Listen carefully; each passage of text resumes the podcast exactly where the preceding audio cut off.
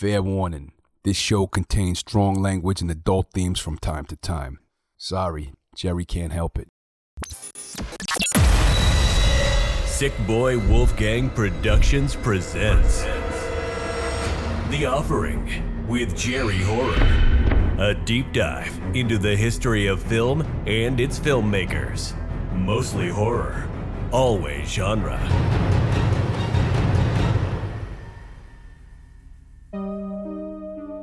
It's your pal Jerry here, and I'm excited to tell you all about my thrilling new limited series podcast called The Halloween Conspiracy with Jerry Horror. In each episode of The Halloween Conspiracy, I delve into the backstory and history of infamous local urban legends, myths, and folklore, with stories that have haunted me my entire life, like the Montauk Project, the Amityville Horror House, Nikolai Tesla's Wardenclyffe Laboratory, I need you to tune in and help me get to the bottom of Long Island's biggest mysteries. Listen to this special three part The Halloween Conspiracy with your host, me, Jerry Horror, starting October 1st, available on iTunes, SoundCloud, Spotify, or wherever you may listen to your favorite shows. Your life may just depend on it. If you're anything like me, you're always on the lookout for cool, new, original gift items that you could give to your horror and genre obsessed loved ones, or even something you could get to treat yourself. I found the perfect thing for you. Geek Emporium has custom hand etched glass art that's the perfect gift. Believe me, when you see these glass mugs, glass jars, and original prints, you're to want all of them for your own collection. Geek Emporium covers every genre you can imagine Marvel, Star Wars, 80s and 90s horror. I'm looking through the website right now, geekemporium.nyc, and I can see featured they got some gorgeous stuff from Labyrinth with Jennifer Connelly, A Nightmare Before Christmas. I see Brandon Lee's The Crow.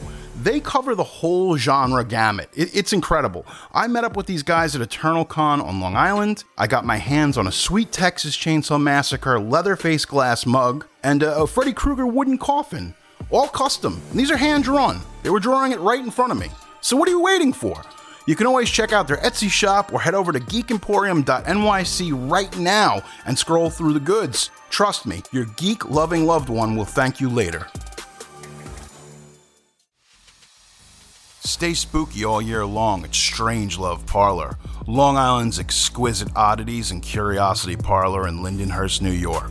They've got some ghastly apparel. Strange Love Parlor supplies an array of goth jewelry, unisex horror themed gear, Halloween accoutrement, monstrous purses and wallets, spooky pins, patches, and stickers, providing you with the most wonderful and the most strange of treasures. Visit Strange Love Parlor regularly to find the item of your dreams, or perhaps even your nightmares. Grab your ghoul gang and visit today. Strange Love Parlor in Lindenhurst, Long Island, New York. Welcome to The Offering with Jerry Horror, the show where we can have a quiet and frank discussion as adults about the things that matter to me, or at least that I think matter to me. Please take a moment to subscribe to our show wherever you get fine podcasts, and hey, stay up to date on future episodes. This week on the season finale of The Offering, we're talking all about Halloween 4 The Return of Michael Myers.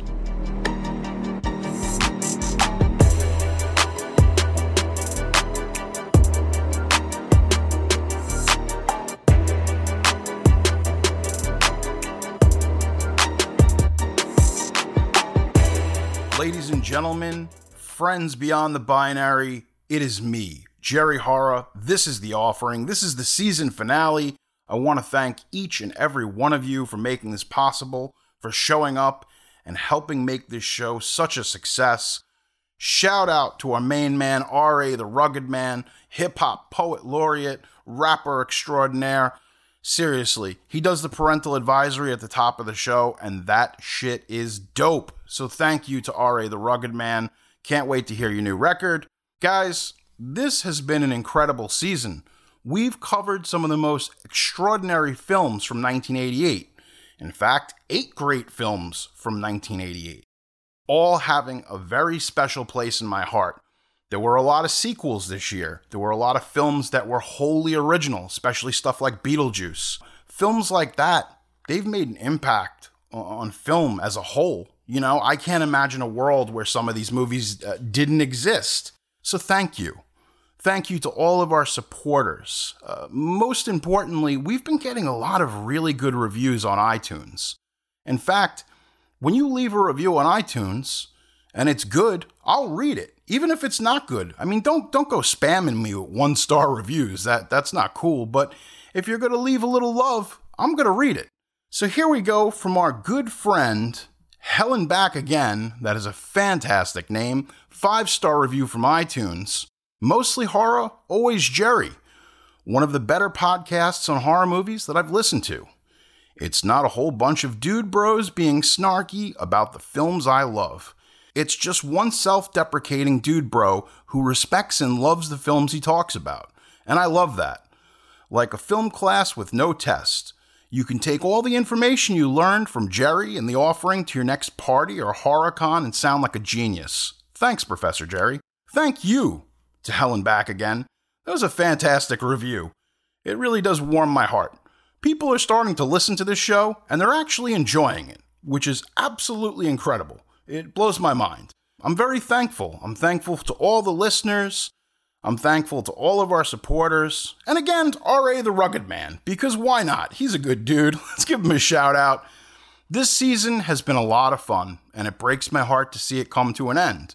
But it's important for you to support the show. Tell your friends about it. Share it on social media. I don't know, do whatever the hell it is that people do in this day and age. We're covering a very special film to me. It's Halloween 4, The Return of Michael Myers. And man, it's crazy. You would think that it wasn't rocket science to bring Michael Myers back to the silver screen. Oh, were you wrong? because there were so many permutations and different takes on this film. It's absolutely incredible. We're going to get into it, and I assure you it's a banger. And again, I just want to thank everybody for making this season such a success. Thank you from the bottom of our hearts. And that comes from producer Pete as well, who also wants to send his good wishes and good fortune to your friends and family. All right, enough of the ass kissing. Let's get into this episode Halloween 4 The Return of Michael Myers.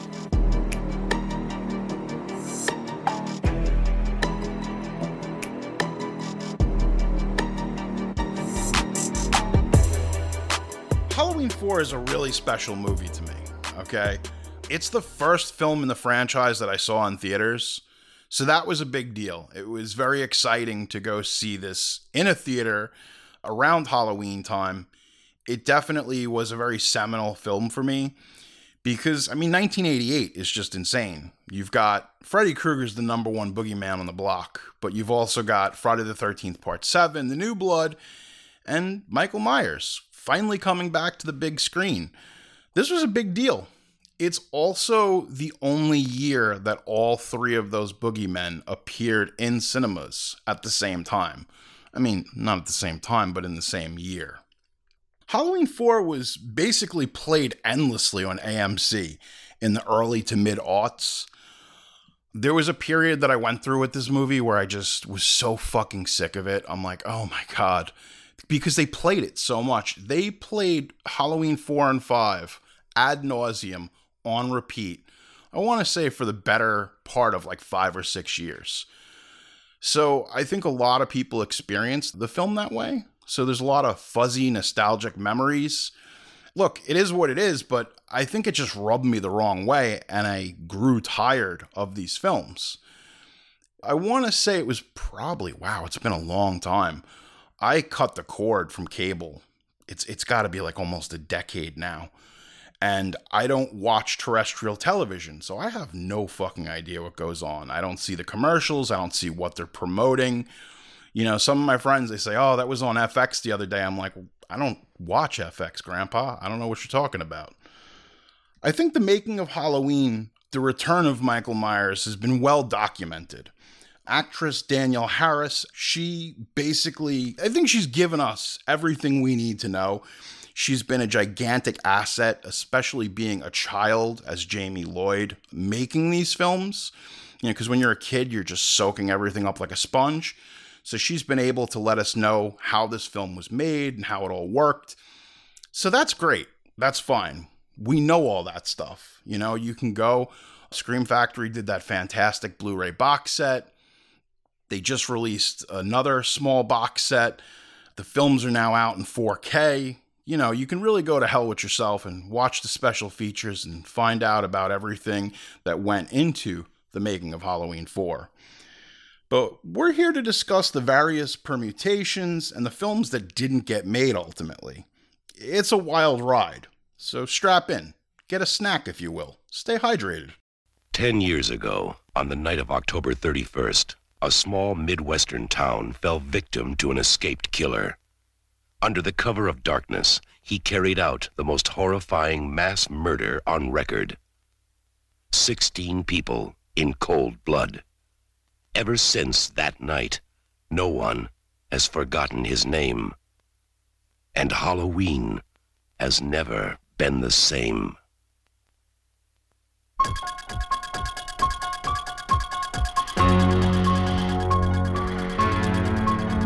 Now, Michael Myers has come home.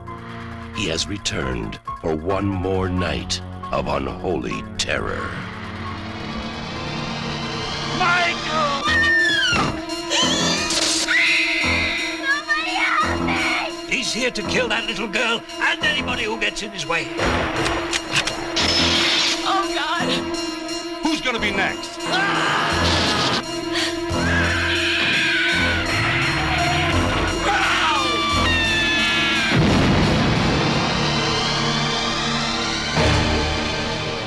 Halloween 4 The Return of Michael Myers. Maybe nobody knows how to stop him.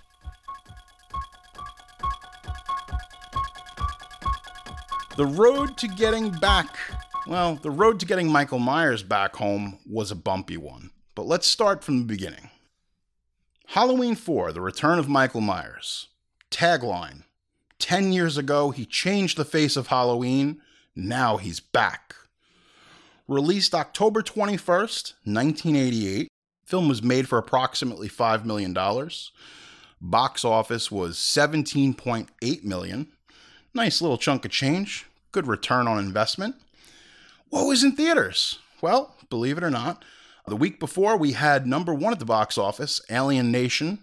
Rest in peace to James Caan, who passed away this year. Very sad. Fantastic actor. Gorillas in the Mist uh, with Sigourney Weaver. Punchline with Tom Hanks. Yeah, remember that one? The Accused. Uh, that's a rough watch. Seriously, if you have uh, trigger warnings about rape, not for you, and not a good film for family night. Not going to want to show that to mom when she comes over.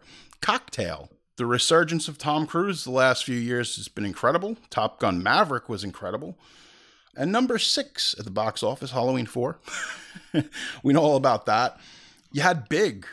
Big was was gigantic that year. Young Guns, and rounding out the top 10, uh, A Fish Called Wanda, which was a fantastic film. What I love about this movie, this Halloween 4, it's a tight 88 minutes. And here at the offering, we are fans of the 90 minute movie.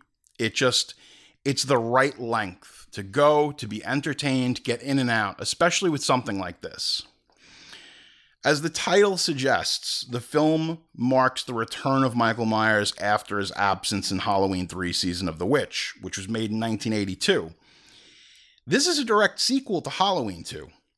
It ignores the events of Season of the Witch, which took place supposedly in a different continuity from the first two films. So initially, John Carpenter and co producer Debra Hill they intended to create an anthology series. That's what Halloween 3 was essentially all about. You know, the first two films are the only ones that are connected, but we're going to do a yearly film about something different. And we're going to do it every year. And I think that idea was brilliant. It would be really cool, you know, having different directors, different stories.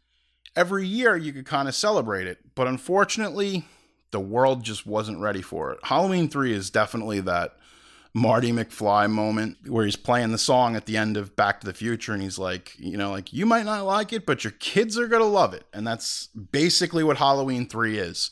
It was a movie that was way ahead of its time. Now, Halloween 4 was originally intended to be a ghost story, but after the poor reception of Halloween 3, due to not being a continuation of Michael Myers' story, the film reintroduced him, and he has remained the main antagonist throughout the entire series. This also marks the beginning of the Thorn trilogy. Okay, very controversial. I enjoy the Thorn trilogy. I'm on that side of the fence. The film begins a story arc, which would be continued in Halloween 5, The Revenge of Michael Myers, and comes to a sort of conclusion in Halloween 6, The Curse of Michael Myers. So, where do we start with all of this? Producer Moustapha Akkad says basically, we can't fuck this up. With the poor reception of Halloween 3, Akkad knew that this was the last shot with the Halloween franchise. If Halloween 4 wasn't going to work in any way, the series was dead. It was just going to be something that was forgotten and, and looked over until they rebooted it 20 years later. Of course, this is the early 80s. You know, we're talking like 83, 84. They're still figuring out how to get this film made. Three distinct scripts were written as pitches for Halloween 4. There were four strict rules that Moustapha Akkad told everybody this is we got to stick to these these rules or we can't make this movie.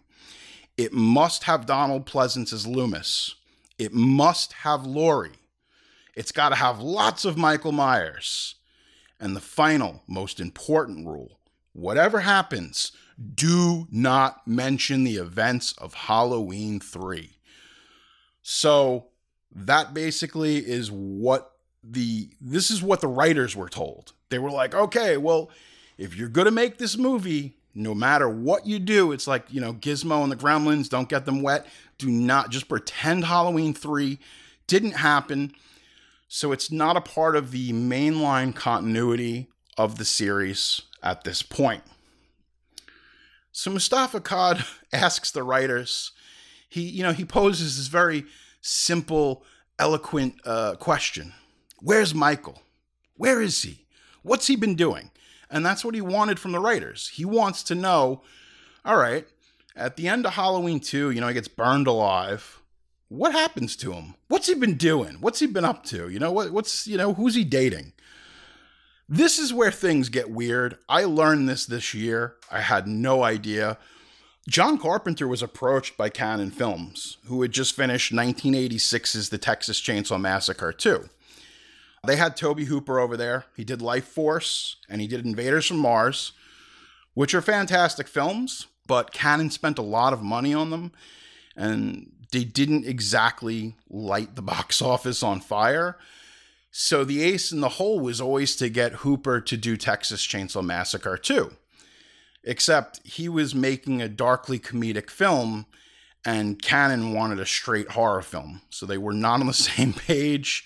And that's a whole nother episode. We'll get into that at another time. You stay tuned. But man, so Cannon, obviously, if you know them, the Cannon Film Guide, Volume 1 and 2, fantastic books by Austin Trunick. It's a plethora of great information available in those books. It's uh, Menachem Golan and Yoram Globus. They brought the world uh, Jean Claude Van Damme, all the Chuck Norris films, Charles Bronson, Masters of the Universe, Superman 4. For better or worse, they made some of the greatest movies that were intentionally and unintentionally comedic. yeah, that happened. So Cannon comes to John Carpenter they say, hey, look, you want to write and direct Halloween 4? And Debra Hill planned to produce this film. So Carpenter teams up with the guy who did the novelizations, Dennis Etchison, who obviously he was under the pseudonym Jack Martin. He wrote the novelizations of both Halloween 2, Halloween 3, and he was to write a script. Now, this is going back. This is going back like 83, 84 that Carpenter approaches Etchison to write the screenplay for this movie. Now, originally, again, it's a different time. Joe Dante was Carpenter's first choice to direct the project.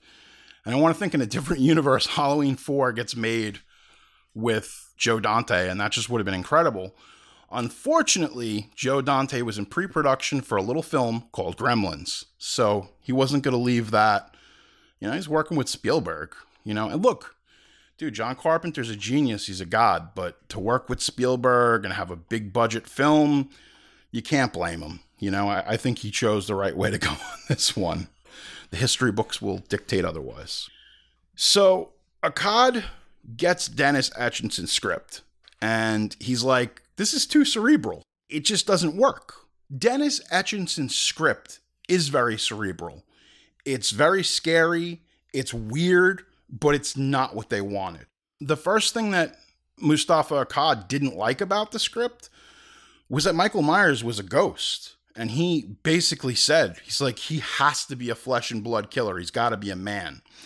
In an interview, Etchison explained how he received the phone call informing him of the rejection of his script.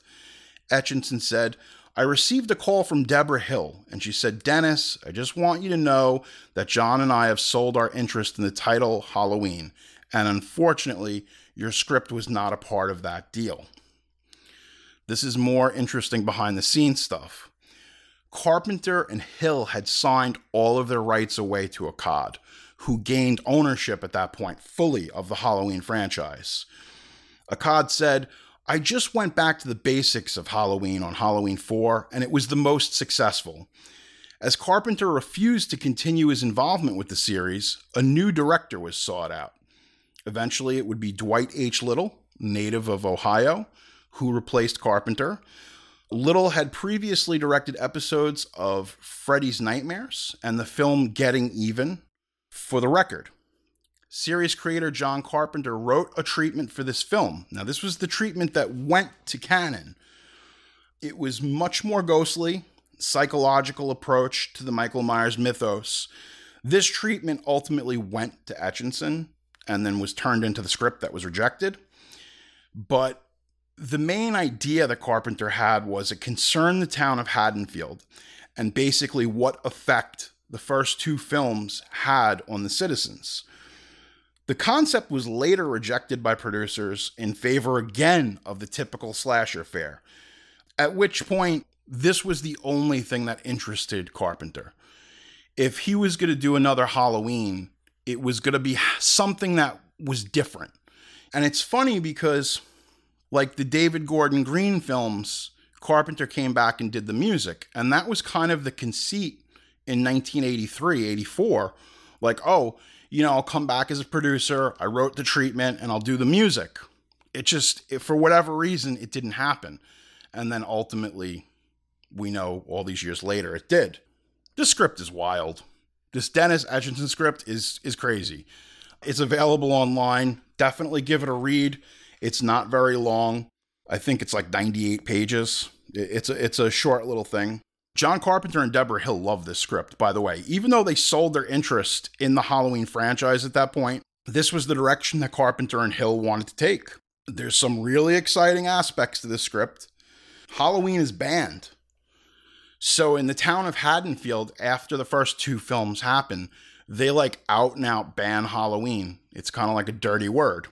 Tommy and Lindsay from the first film, they're the protagonists. They're teenagers, so it makes sense within the timeline. In this script, there's no Laurie, there's no Loomis, but hey, Sheriff Brackett's here, and everybody loves Sheriff Brackett, but you already see the problem. Moustapha Akkad had these rules, you know, like it needs Laurie, it needs Loomis, and taking those two elements out of the film with the script, there was no way it was going to fly.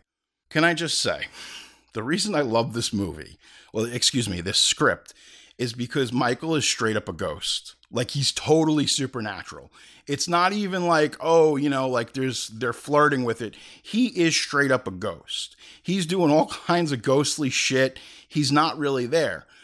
But stylistically, I understand why Carpenter wanted to make this film. If you look at the original Halloween, 78, it's kind of has all these very it's out of all the horror films the reason it works is because it's super cinematic there's all these different there's a little bit of french new wave there's a lot of german expressionist stuff in halloween and i think that interested as far as a filmmaker and the language of film. That was what was interesting to him was like, okay, because the reason Halloween works from a cinematography point of view is that it's about light and dark. And that white mask looks fan fucking tastic in the dark. It's a juxtaposition that works well. I mean, obviously, hey, all these years later, we're still making it and it works. It's, you know, it's a tried and true formula. So in this script, Michael Myers' power grows based on the fear that he creates. So, and it's crazy because this script was written a year before Nightmare on Elm Street would come out. And that's kind of how Freddy works, where, you know, your fear is what gives him power. And I think that's what was happening in this screenplay. The more mayhem that he caused via his presence and via the psychological torture that the citizens of Haddonfield were under, he becomes a stronger entity. A lot of this movie is just based on these scary sequences where the ghost of Michael Myers, this specter of yesteryear, is just watching and following. It's kind of this omnipresent figure. The climax of this film takes place at the Lost River Drive In, just outside of Haddonfield, where the youth have decided to have their own Halloween shindig. So there's that element of Footloose where the kids are all told you can't celebrate Halloween. So they go to this drive-in that's like a couple of towns over and they decide they're going to have this party and they're going to watch horror movies. One of those movies, they were basically at that point like one of the movies was going to be like Texas Chainsaw Massacre. One film was going to be um oh god, The Hills Have Eyes. It was just like all like shout outs to all of the horror contemporaries that were making films at that point. look, it just it gets weirder. It just gets weirder and weirder. So now Michael appears to be kind of flesh and blood, and there's a mass slaughter like we would see in Halloween Kills. He's just killing everyone in the drive-in. The ghost of Michael Myers. Just follow me. I know this all sounds crazy, but the ghost of Michael Myers is now able to have like a flesh and blood corporeal form where he's able to interact with things now. And again, for most of the movie, he's literally just a ghost, kind of like floating, like woo, like you know, it's he's not like a real thing, but now he is, and he's he's murdering everyone at the Lost River Drive-In. I look, I, like as I go through my notes, I'm looking at this stuff, and it's like I can't believe that I'm saying it, but okay, here we go. He gets shot by the police and then Michael Myers turns into a two story giant version of himself. This is literally, I'm not kidding. Go read the script. This is what happens. So he turns into this like two story version of Michael Myers. It becomes like a kaiju thing where he's like, you know, he's breaking stuff. Ultimately, he somehow gets stopped by Tommy and Lindsay via an exploding gas container.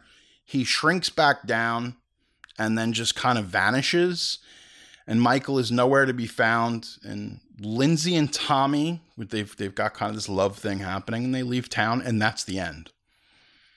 Like, like, does any of this look? I like the stuff about Michael Myers as a ghost is fine, but that finale is absolute ass. That it's like he's this Pac Man type of creature that's just consuming fear and becomes so strong and so powerful that he's able to turn into a two story gigantic monster. I don't know. That third act just sucks. Like I'm sorry. There's there's there's no way around it. I think everything up until then is fine. Like I'm fine. No Laurie, no Loomis. I mean, look, we revisited it with these David Gordon Green films and even with H2O. But to be honest, I think that if Halloween is a franchise beyond this new trilogy, if it's going to survive, you've got to bring in some new characters and perhaps maybe put Michael in a setting that he hasn't been in before. So ultimately, Moustapha Akkad kills the screenplay due to its supernatural nature. He basically had shades of Halloween 3, and that was just not going to work. So Carpenter and Hill, they, they tried to sell him on the screenplay as hard as they could but ultimately, They wanted they wanted a non supernatural entry into this series. So Carpenter and Hill, just frustrated by this whole thing, they sell their their equity within the Halloween franchise. I think part of it was that Carpenter and Hill were afraid that they would just be making the same movie over and over again. Like, no matter what screenplay they gave him, it would just have to be some kind of a paint by numbers recreation of the first two films. And I think at that point in Carpenter's career and Hill's career as a producer and writer, they just didn't want to do it. Carpenter's looking to move into new avenues, you know, maybe do some action pictures, maybe do something different. And it just was not the right time. I don't blame them. I don't because it's one of these crazy things where it's like Halloween, Debra Hill, rest in peace, passed away. And uh, Carpenter is constantly reminded of Halloween. Like it, it just becomes this thing. Like no matter what he does at some point, if he's doing an interview, somebody brings it up. And it just got to be kind of like a weight on his back and his shoulders. And he would largely stay away from it. They would make the sequels to these films, and Carpenter would be like, "Yeah, pay me. I don't care. I'm again, we've we've gone through this. I'm gonna play NBA 2K and get stoned. Write me a check." And that's why it was nice when he finally came back to the David Gordon Green trilogy. He got to do the music a little more hands on, was enjoying his experience. And I think that's a beautiful thing. He's an asset. The music is fantastic. If you haven't, Go and listen to those soundtracks, they're incredible. We'll be right back with more of The Offering with Jerry Horror.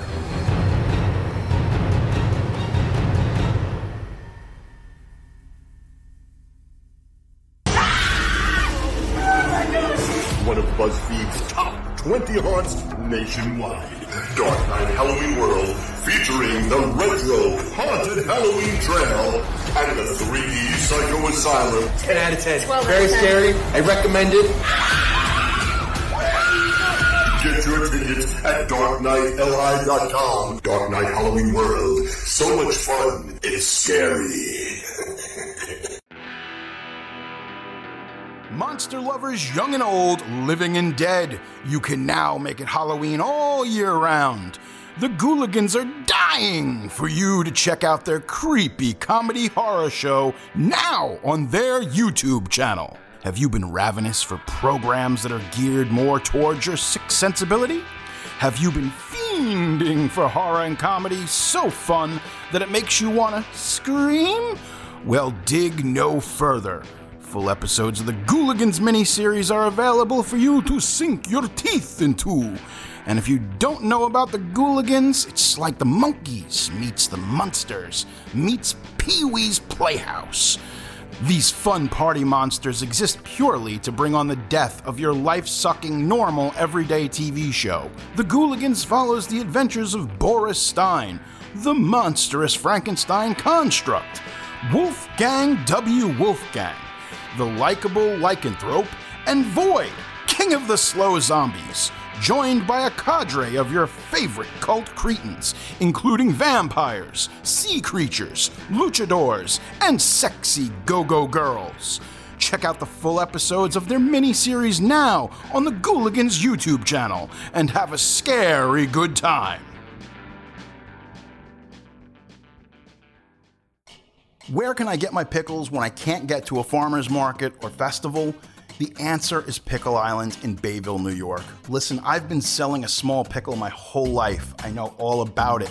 From the vine to the brine, they keep their pickles cold with a delicious, diverse selection of gourmet pickles, including their savory classic bread and butter sweet chip, horseradish pickle, jalapeno pickle, and sweet Cajun pickle. They even got pickled beets and okra, a variety of sour treats for your next barbecue or get together. But if you visit their store in Bayville, Long Island, New York, there's so much more, so much more. A fantastic selection of physical media, comics, music, movies, VHS, and Matt Roran. They're enthusiastic pickle salesman. It's kind of a big deal. Check them out now at HormansBestPickles.com. Hey, quit jerking your gherkin and head over to Pickle Island in Bayville, New York. Listeners and fans of The Offering can get their hands on their very own The Offering with Jerry Horror merch, now only at TeePublic. Find your own fresh The Offering with Jerry Horror high quality merchandise, including t shirts, hoodies, tank tops, long sleeves, stickers, and mugs. Just like the show, we've got gear that's mostly horror, always genre. The offering with Jerry Horror TeePublic Store has everything you need to represent your favorite podcast. Folks, head on over to teepublic.com right now and pick up your very own offering tee today. You're listening to The Offering with Jerry Horror. Got a question or a story you want to share with me? It might be featured in a future episode. Email me at jerryhorror at gmail.com or hit me up on Twitter at jerryhorror. I'm also on Instagram. You can find me there at jerryhorror. Rate and review this show on Apple Podcast, and you might find your review in an upcoming episode. And if you haven't already, be sure to subscribe to The Offering. Now back to the show. So at this point, Carpenter and Hill are out, but don't worry, we've got the Kenny Medina draft. Now, Kenny and Medina, those are the last names of these two gentlemen. We're going to get into that. So, good news! Picking up immediately from the finale of the second film, both Michael and Loomis are alive. Okay, Moustapha, God likes that. That's a good direction. We flash forward 10 years into the future. As far as anyone knows, Michael was burned to death during the explosion at the end of Halloween 2. What actually happened was a bunch of medics took Michael into emergency helicopter because they saw vital signs. Who the fuck would save this guy? Like they see the vital signs, like, oh, I think we can save him. No, no, let him die. Like, you know, that's that's uh, that's what Loomis was saying. Just let it die. The cable within the helicopter snaps, and Michael's body ends up falling into Lake Michigan. All right, fine. It's not that different from kind of what we got, but I just think this whole opening like action sequence with the the you know the body dangling and then it falls into into uh, Lake Michigan, it's ridiculous. We're never really sure how Michael comes back to life. None of it is explained and it's kept very vague. I think because they knew it was ridiculous. The original beginning of the film was to have a high profile rock star in his mansion, and he would get violently murdered. Sammy Hagar was who they had in mind, and ultimately this was cut from a later draft. That's right, folks, because now it's 1985, 1986, and this is the MTV Headbangers Ball version of Halloween. And I'm kind of going to be honest, this is the one that I wish they made because it is fucking ridiculous. It, it, it look, we're just we're going to get into it. We're going to get into it. It's crazy. So we see Laurie now. She's now Laurie Jameson via marriage. They were hot on getting Jamie Lee Curtis to do this movie. She kind of just had a box office failure in Perfect, which is the aerobics movie with John Travolta. Yikes. Um, not a good movie. Great to see Jamie Lee Curtis in a leotard. I always like seeing her in spandex. There's nothing wrong with that, but it's not a good movie. Laurie's a successful businesswoman. Uh, she's living in Chicago. She's the editor for a prestigious magazine. She's living with her husband, Terrence, who is a music video director. Now you're starting to see where this is going. We are also introduced to Laurie's supposed niece named Heather. Steffi calls her Aunt Heather, who ends up getting married. Uh, get, excuse me, getting murdered. um, did I mention she has a six year old daughter named Steffi? Yeah because that element was was this is the introduction of that element of having a child, which is kind of eventually where they go with the Jamie Lloyd thing. There's actually a lot of victims in this movie, and it goes above and beyond with gore. This is much more a Friday the 13th film. This isn't set in Haddonfield. You've got you've got almost no Haddonfield in this movie. It's set in the bustling big city, the windy city, Chi-Town. Laurie is plagued by PTSD and continues to see Dr. Loomis privately for psychiatric help. Okay, we're off to a good start. We we were it's years later. Laurie's done good. Loomis is in it. They're working together. We're going to work it out. We're going to get to the bottom of Michael Myers trying to kill you. This movie's insane. So Laurie's writing this cover story about a famous heavy metal rock star. And look, at this point in time, they were trying to get somebody like Ozzy Osbourne, Sammy Hagar, Alice Cooper was in the running. So you kind of have this big opening where Michael kills the rock star in his mansion and he's he, there's a bunch of groupies there. He kills them too. They're doing cocaine because it's the 80s and what else do you do? You kill groupies who are doing cocaine. He steal okay, okay. I got to compose myself folks because this is it, it's just so fucking over the top. Michael then steals the rock star's Porsche and he runs over, he runs down like 10 people who are waiting in line to see the new Halloween movie. So this is like 1984, 85, and this script is going full meta, where it's like there's a movie, you know, like kind of in the Scream series, there's the stab movies. So in this specific universe, there are Halloween films subsequently being made. So the reason that I kind of do like this script, uh, not just because it's crazy, people are stalked and slayed in a more urban environment, and it's kind of interesting to see Michael, you know, how, like he can do this in a small town, but how does he get away with it like in Chicago? You know, we learn. And this is one of the look. This is a banger. This script is a banger. We learn via a creepy photo that Michael has been stalking Laurie for years, and she's Laurie's going through these photos, and she's like, "Oh my god." Michael's like in the background of all these photos, and it's just creepy as hell. And I, I kind of like that. That was, you know, something good. That works straight up though, this this movie, this this script is cocaine. There there is like it's it's as we say, like it's literally like cocaine was like, hey, I'm gonna write a script. And this is kind of what happened. The final act puts Laurie and her daughter in the sights of uh, Michael. Loomis is basically in denial that Michael is coming back. Laurie basically says to him, like, look, look at these photos. It's Michael Myers. And Loomis is like, all right, you crazy bitch. You know, like I, have had enough time to pack up this relationship. But ultimately, Laurie's right, even though Loomis is in denial. At one point, there's there's this whole over the top final sequence that was more like an action movie where they're fighting in this mansion and there's a pool and there's power lines. Laurie grabs a fire poker at one point and she shoves it into Michael's skull. Did I mention that? Yeah. Michael takes an unwieldy amount of abuse. I mean, they do everything except throw the kitchen sink. This is more like a Friday the 13th movie. So it's kind of like we're hitting Michael Myers with cars. We're electrocuting him. We're drowning him. A chase ensues. Laurie runs down Michael with her BMW, knocking him into the pool and impaling him. Loomis shows up and electrocutes Michael via a downed power line. Ultimately, ultimately though, with the electricity coursing through his body, Michael catches fire and explodes in the pool. That's pretty cool, right? Michael Myers just fucking straight up explodes, which they would do years later in 93 with Jason Goes to Hell. They would just straight up wholesale blow up Jason Voorhees. We zoom in on Michael's grave, which is now amended to read 1957 to 1985. And this is where it gets even crazier. You thought that it was nuts, but here we go again.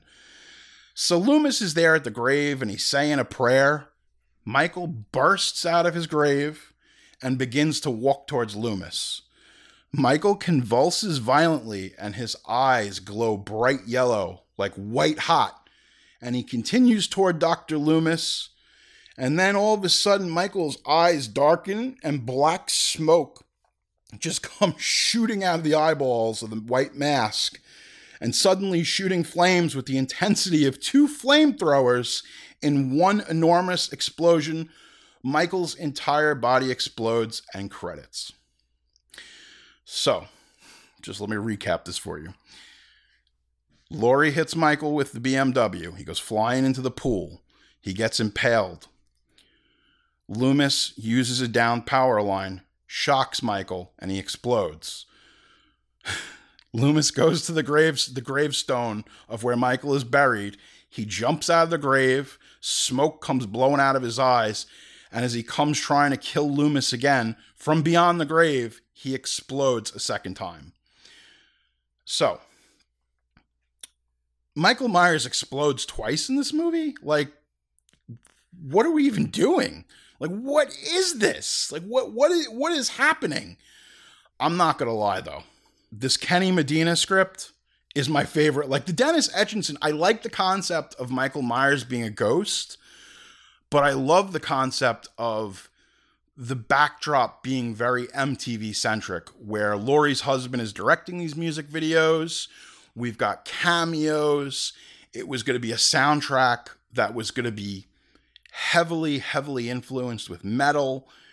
And I think it's at a certain point they had the participation of MTV because obviously MTV was smart enough they had done business with WWF. They knew about cross promotion and it was something that they were open to doing because they were at the center of the zeitgeist of all pop culture.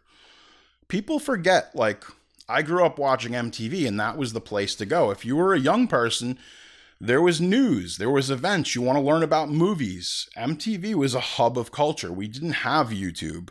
If you wanted to know what was going on, what movies were coming out, you want to see Encino Man, you want to see Nightmare on Elm Street 3, MTV, you know, they used to cover movies too. That was a big part of what they did.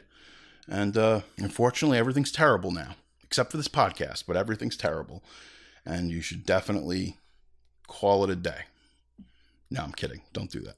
So at this point, there had been a ton of scripts submitted, but not all of them were as cool as the last two that I told you about. But let's let's talk about another one. Uh, one more for the road, right? Can't hurt. The basic premise here that was used for Halloween 4 essentially takes shape, no pun intended, with this script. What we ultimately got is derived from this script. It's very interesting. This was the first script out of all of them. There had been something like 27 screenplays that were written up until this point. This is right now, again, we're like late 86. This was the first script to have two drafts written of it. It introduces the possible psychic connection between Jamie Lloyd and Michael Myers. At this point, they realized they were not getting Jamie Lee Curtis back. So they needed to do something different. So this is the first, being the 28th script in the cycle. This is the first script where they're like, okay, we're just completely writing out Laurie Strode. We're not going to get her back. We're not going to recast her. Maybe if she makes another couple of bombs with John Travolta, we'll get her back. Shem Bitterman had taken all of the previous writer's scripts, and his version became the closest to the one that we actually saw that got made. Unfortunately, due to one reason or another, his name should have been credited on the final version of Halloween 4 that was released in theaters, but it wasn't. Ultimately, the rumor is that there were up to 33 scripts in total. Several of these versions were given to Alan B. McElroy, who would be the final writer. Some elements survived, others did not. The producers had a pile of ideas. For one reason or another, Shem Bitterman would not be credited for the final screenplay, and most of the story elements up until that point. Look, obviously, you, you saw the first version of the, you know, the first one we saw it took place in Haddonfield and it was a ghost, and the next one takes place in Chicago. This screenplay that Bitterman wrote was like the closest to what we actually got and a lot of the elements that he introduces specifically in this film survive into the final script. So, I'm not going to reiterate anything that was in Bitterman's script because you you know it already. The bones of the story, the bones of the screenplay are essentially there. February 25th, 1988. Writer Alan B. McElroy, he was a Cleveland, Ohio native, he was brought in to write the script for Halloween 4. Now, the writer's strike that was going on was to begin on March 7th that year. This forced McElroy to develop a concept, pitch the story, and send in the final draft in under 11 days. So it's incredible to think that one of these films that's so beloved all these years later was written so quickly. I have my own theory. Let me just stop here for a second. My theory is they sent over a bunch of the screenplays, and I think Bitterman's draft was the one that resonated most with Alan B. McElroy. He kind of said to himself, These are not going to work. We don't have Jamie Lee Curtis, and we, we've got to make this work with what we have. This movie was written incredibly quick. I mean, 11 days. You know, me and producer Pete, we do some writing of our own. And, and I, I mean, I guess it could be, if you have no choice, you can write a script in 11 days. Not only that, it's a Halloween movie. Like, I'm not trying to be a dick or anything, but come on. It, it's, we know the sequence of events that are going to happen. Michael comes back, he hunts down some people, kills a few people, and then somehow he's dispatched until next time. But again, the making of Halloween 4 is about overthinking it. That's kind of the, the moral of the story here. They overthink everything. Dwight H. Little directed the film. He did a bunch of movies that I love. He did Marked for Death with Steven Seagal, and he did Rapid Fire with Brandon Lee. He's actually very adept at action. Dwight H. Little as the director, because like now that now they're basically like, we have to get this movie made. Like rights are expiring, things are starting to expire. The people who are going to distribute Halloween 4, they're like, listen, we need a movie. You need to get this movie in theaters by Halloween. And again, we're talking this is February 25th. So the writer strike is March 7th. They have a lot of hurdles to overcome just to get this thing into pre production. Dwight H. Little goes and he does extensive research in the history of Halloween. And a lot of the harvest imagery that we see, especially in the creepy opening sequence like that, people always say, like, oh, this movie feels the most like actual the Halloween autumn season. And that's because Dwight H. Little did a lot of research into figuring out what he was going to put into this film, what it was going to look like, what it was going to feel like. Danielle Harris and Dwight Little would work on Marked for Death, the Free Willy films, and Bones. Yes, the, the TV show Bones, not the vehicle with Snoop Dogg at New Line Cinema with Pam Grier. Lest you forget that that didn't. That's a stay tuned and a half. You you might be seeing that episode sooner than later because some crazy stories about that film. So this movie, it opens up the original script. The opening shot was a long hospital corridor suddenly blowing up and throwing Loomis from the explosion. It's a reference to the end of Halloween 2 and gives us like direct connective tissue to where we left off. It was to show how Loomis would have survived because if you've seen Halloween 2, the 1981 version, everybody gets fried. I mean, Michael gets cooked alive. There's no way that Loomis could have survived. But, you know, movie logic, it is what it is. It was later decided the film should not have any connections to the previous two films, and the explosive opening was never shot. Director Dwight Little later explained, We decided to reference the first movie. I think the reason was that we didn't want to get tied up with a lot of logic police questions with Michael and exactly what happened to Dr. Loomis. So basically, the only acknowledgement in the film is like you see that Dr. Loomis is burned. So we know he's scarred up. And it's funny too because they had different effects artists working. So the scars on Loomis change. And there's like that whole portion on his face that looks like a fried egg. And like sometimes it's there, sometimes it's not. I guess the continuity director was, uh, I don't know. I don't, I don't know, man. I don't know what was going on with that, but his scars change. It becomes one of these things now that I've told you you're going to be watching Halloween 4 and you're like, oh my God, it does change from scene to scene, the makeup, the scars, it's crazy. Alan B. McElroy studied all of this very carefully and he figured, okay, this is what's going to go in the script, this is what isn't. I think ultimately, though, Dwight H. Little, he had seen the Halloween films, he saw all three of them but he didn't go back and watch the first two because he kind of wanted to have his own vision with this movie. So he felt that if he had gone and watched the, the Carpenter film and the 81 film, it would cloud what he was trying to do, and he was kind of trying to do his own thing. A scene was filmed to bridge the story with Halloween 2. It was a flashback to the finale of part two with a scene where Loomis is being tended to by paramedics and he sees the burning body of the shape. Loomis exclaims to the EMS technicians, Let him burn, let him burn. But they douse the flaming body of Myers despite his pleas. This moment eventually was added to Halloween Kills, with Laurie saying the line after she sets her house on fire with Michael trapped at the end of Halloween. If you remember in 2018's Halloween, the whole house is on fire and she's yelling, they're driving away in the pickup truck, let it burn, let it burn.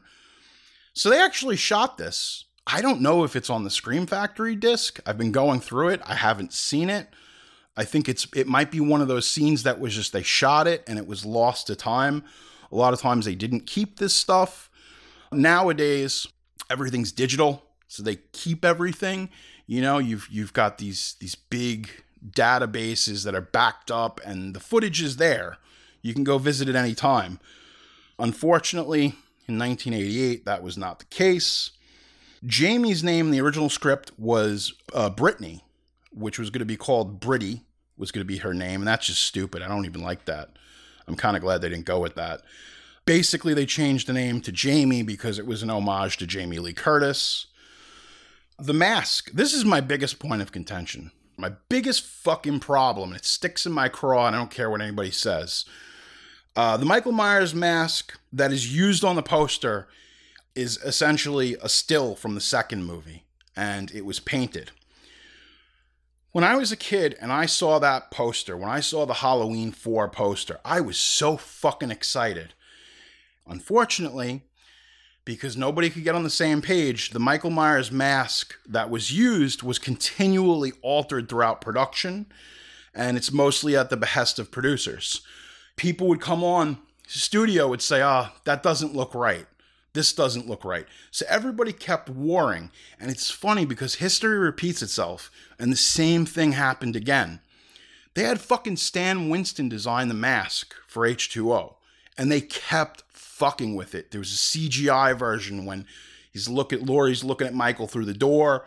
It's the same thing with part four. They keep altering the mask. There's even like this one version of the mask in a scene in the school where it has like a primer coat on it and it looks pink. They left that shit in the movie. Like there's a couple of different scenes where you see that the mask is pink. Uh, it is what it is. Like I'm just I'm gonna let it go. Like it's one of those things. Like it sticks in my craw, but whatever. I don't even know what a craw is. I don't even want to think about what a craw is. In a cut scene, Michael is coincidentally looking for a new mask at a store at the same time Jamie is. Okay. He grabs a Ronald Reagan mask and walks off screen. A few seconds later, he throws it away and grabs the traditional bleached Michael Myers William Shatner mask instead. But uh that was really kind of a weird gag. Like they were trying to infuse a little bit more humor into this movie, but Moustapha Akkad just wouldn't have it. And ultimately, they use those two police officers that are in part five and that's kind of where they try to infuse more humor and it just falls flat and doesn't work. Let's talk about the real MVP of 1988. After viewing a rough edit, it was decided that the movie was too soft. So the producers brought in special effects expert John Carl Buechler for one day of extra blood filming, as they called it. The thumb in the forehead, and the rednecks getting their head twisted. Those are some of the effects he did. John Carl Buechler was hired as the film's special effects artist because of his rising reputation uh, for creating great effects in horror films. Within 1988 alone, Buechler directed and did the effects for Friday the 13th, Part 7, The New Blood, A Nightmare on Elm Street 4, The Dream Master, and Halloween 4, The Return of Michael Myers. So, like I said, the three biggest horror icons of all time, one man is doing the effects. In fact, he even directed the Friday the 13th entry. That's pretty impressive. It's a hat trick that we rarely see these days. It could only be done in the 80s with practical effects where you're working on stuff that's being seen in camera. Nowadays, that would never happen with CGI and digital artistry. It's just, uh, you know, just wouldn't happen. Halloween 4 is one of these movies that I think if you grew up with it, it's definitely beloved. There's no way avoiding that warm and fuzzy nostalgic feeling that you can have for this film. On some levels, it works. On some levels, it doesn't. People don't like this film because it puts a child in jeopardy. But then there were other people, like I saw this film in 1988. So, like, I was a little kid at that point. So, seeing Jamie Lloyd in jeopardy kind of added a new dimension. Like, you saw in other movies, you saw like Friday the 13th, Nightmare on Elm Street, he's going after teenagers and young adults and stuff, but he never went after kids. And I think that's why this is a weird entry because it's like, for the most part, Michael Myers is stalking down his child niece. And that's kind of creepy. You know, there's a thought like when you're watching this as a kid, like, shit, Freddy and Jason might leave me alone, but Michael Myers will kill a child. And that is a very specific decision that they made for the fourth and fifth films to put Danielle Harris as basically the protagonist and the child that was in jeopardy. We could get into the whole thing where the ending, she's dressed as the clown, kind of like Michael was in the first movie, and then she kills the stepmother or whatever it was. They weren't going to pay that off. They didn't have the balls.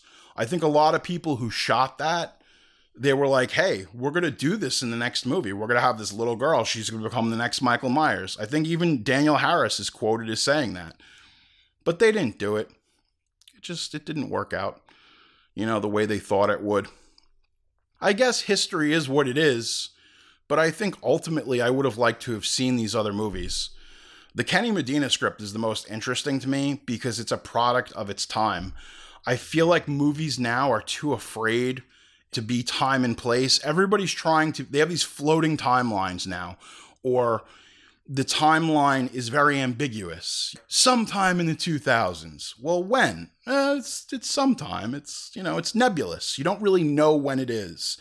But I like the fact that the Kenny Medina script was very carbon dated by the fact that it had this heavy MTV influence. Out of all of them, that's the one I'd like to see most. Secondly, obviously, the Etchison script with the ghost stuff is just fantastic. But I digress. For the record, folks, Peter Griffin, star of Family Guy, his favorite movie is Halloween 4 The Return of Michael Myers. If you've seen the episode, if you know, you know, it's hysterical. Definitely look it up if you haven't seen that Family Guy episode where Peter Griffin gets to meet his hero who played Michael Myers. It is quite funny. Look, this has been one hell of a season, folks. A lot of good movies. 1988 was a ridiculously influential year for horror and for films in general that would influence everything that came even decades now. The reverberations of everything we felt in this series of films that I covered, everything, all of them, they're super influential on, on everything that would come later. So I think it's also when you think about 1988 as kind of this turning point because in 89 we see the return of a lot of franchises. We get lethal weapon 2 we get indiana jones and the last crusade we get ghostbusters 2 i think at that point especially with a lot of hollywood studios they became very aware that they had these ips and that hey wait a second we can just keep repackaging them and reselling them this is the turning point. 88 is like one of the last years, even though you've got a ton of sequels. I mean, horror sequels were look, how many Frankenstein movies did they make? How many Wolfman movies? Sequels have always been baked into horror. But as far as other movies, you know, it was kind of like we're going to get sequels to everything. And that's kind of the way it is now. If there's a successful intellectual property, you're going to you're going to get ad nauseum. I mean, it's ridiculous, especially even nowadays with like Star Wars. It's like, well, if you want to know how C3PO got his red arm, you got to read, there's this, uh, you know, graphic novel that's all about that. But if you want to see Chewbacca's mom, you got to play the Lego Star Wars game because that'll explain that. There's all this fucking tertiary content, and it's annoying. Whatever happened to the days where you go to the movies, you see the movie, this is what happens, that's the end of the movie. Maybe you smoke a joint with your friends and you talk about it, and that's it. You don't have to fucking go online and play some kind of fucking weird Candyland game to find out. Look, viral marketing is cool. What J.J. Abrams did with Cloverfield back in the day, that was cool. That was something different. But not everything needs its own backstory. I feel that's the problem with modern cinema is that everything is over explained. You know, we have to learn about it started even at 89 it starts with indiana jones and the last crusade it's kind of like oh we get this whole opening that was basically a, a soft pilot for the, the young indiana jones chronicles but it's like it's fucking hat on a hat it's like and that's how i became indiana jones you know we even there's a funny joke like you want to do i don't know how this became the indiana jones show but there's even that funny joke with Sean Connery. He's like, "Oh, we named the dog Indiana." Like that's funny. It's a joke. There's a little bit of exposition. Oh, okay, yeah. Look, just stop beating us over the head with this stuff, man. We don't need to know every little detail. That's what makes somebody like Michael Myers scary is that he just is. Once you get into the brass tacks of things, I enjoy those Rob Zombie movies, but I don't need to know that shit it was a different take because there was nowhere left to go with it. So you had to reinvent the mythos and perhaps give it this modern take of like, you know, we're talking all about PTSD and trauma and what are the psychological effects of abuse and how did this all happen? And I get it, that's Zombie's take. To be honest, he was painted in a corner. Where else was he going to go with it? This has been a hell of a season, folks. I hope that you have enjoyed all of the nonsense that I have embroiled you with. Don't forget, leave a review, follow me on social media at Jerry Horror. I'm on the TikTok, I'm on the Instagram, the Twitter, all that good stuff. Well, folks, that pretty much wraps it all up until next time. Ladies and gentlemen, friends beyond the binary, I am Jerry Horror. This has been The Offering, where we are mostly horror, always genre. You've been listening to The Offering with Jerry Horror. I'm very sorry. Produced by Pete Bune. If you have a question or a story you want to share with me, we'd love to hear from you. You can email me at jerryhorror at gmail.com or hit us up at Twitter at jerryhorror or on Instagram at jerryhorror. You getting the picture? Subscribe to Apple Podcasts, Spotify, or wherever fine podcasts are provided for you and your family. I want you to enjoy. Just join us next time for another offering.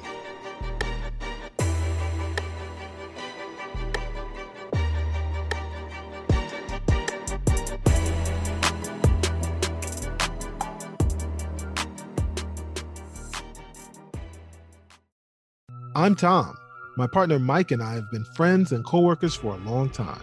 And at work, we're known for our daily water cooler conversations about TV shows and movies we are currently watching. Whether we're arguing over which Marvel TV show is the best or agreeing about which Netflix original movie is the worst.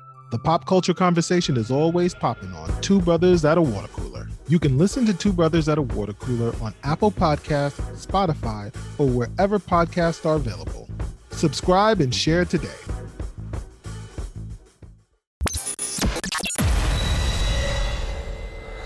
This has been a Sick Boy Wolfgang production. Thank you for listening.